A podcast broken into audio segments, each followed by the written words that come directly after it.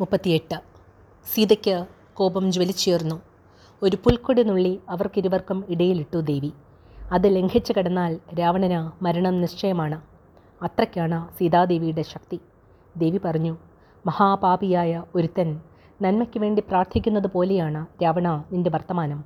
ഞാനൊരു മഹാഗുണവാന്റെ ഏകപത്നിയാണ് മനസ്സിനെ നിയന്ത്രിക്കാത്ത രാജാവിന്റെ രാജ്യം നശിക്കും. നിന്റെ ഈ ഒരു തെറ്റിനാൽ ലങ്ക ഭസ്മമാകും. കായിക ബലമോ ഐശ്വര്യമോ കണ്ട് സീത മയങ്ങുകയില്ല. സൂര്യനിൽ പ്രഭ ചേർന്ന് നിൽക്കും പോലെ എന്റെ മനസ്സ് ശ്രീരാമനിൽ ചേർന്ന് നിൽക്കുന്നു. ശ്രീരാമന്റെ കൈ പിടിച്ച ഞാൻ മറ്റൊരാളുടെ കൈ പിടിക്കുകയില്ല. എറിഞ്ഞ വജ്രായുധം ഇന്ദ്രൻ പിൻവലിച്ചേക്കാം. മരണം സമയം മാറ്റി വന്നേക്കാം. എന്നാൽ നിന്നെപ്പോലെയുള്ള അധമന ശ്രീരാമചന്ദ്രൻ ഒരിക്കലും മാപ്പ് നൽകുകയില്ല. ഗരുഡൻ സർപ്പങ്ങളെ എന്ന പോലെ ശ്രീരാമൻ നിന്റെ രാക്ഷസകുലത്തെ മുടിക്കും. നീ എന്നെ അപഹരിക്കുകയല്ലേ ചെയ്തത്? വീരനും പരാക്രമിയുമെന്ന് സ്വയം അവകാശപ്പെടുന്നുവല്ലോ. എങ്കിൽ രാമലക്ഷ്മണന്മാരുള്ളപ്പോൾ അപഹരണത്തിന് മുതിരാഞ്ഞതെന്ത് ദാശരഥികൾ പുലികളാണ്. നീ വെറും നായയും. ഇനി നീ എവിടെ പോയി ഒളിച്ചാലും രാമബാണത്തിൽ നിന്ന് രക്ഷപ്പെടാം എന്ന് കരുതേണ്ട.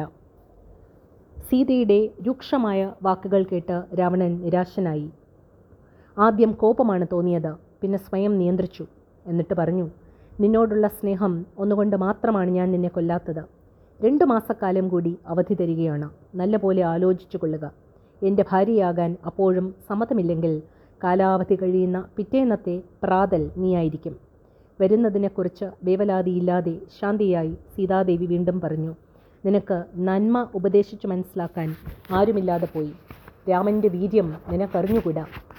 രാമന്റെ കയ്യാലുള്ള നിന്റെ വധം വിധി നിശ്ചി നിശ്ചിതമാണ്. അത് നടക്കുക തന്നെ ചെയ്യും. രാവണന്റെ കോപം ജ്വലിച്ചുയർന്നു. അഴകിയ രാവണന്റെ തൽസ്വരൂപം വെളിവായി. വാൾ വലിച്ചൂരി ജാനകിയെ വെട്ടുവാനൊരുങ്ങി രാവണൻ. മണ്ടോദരി രാവണന്റെ കൈ കടന്നു പിടിച്ചു.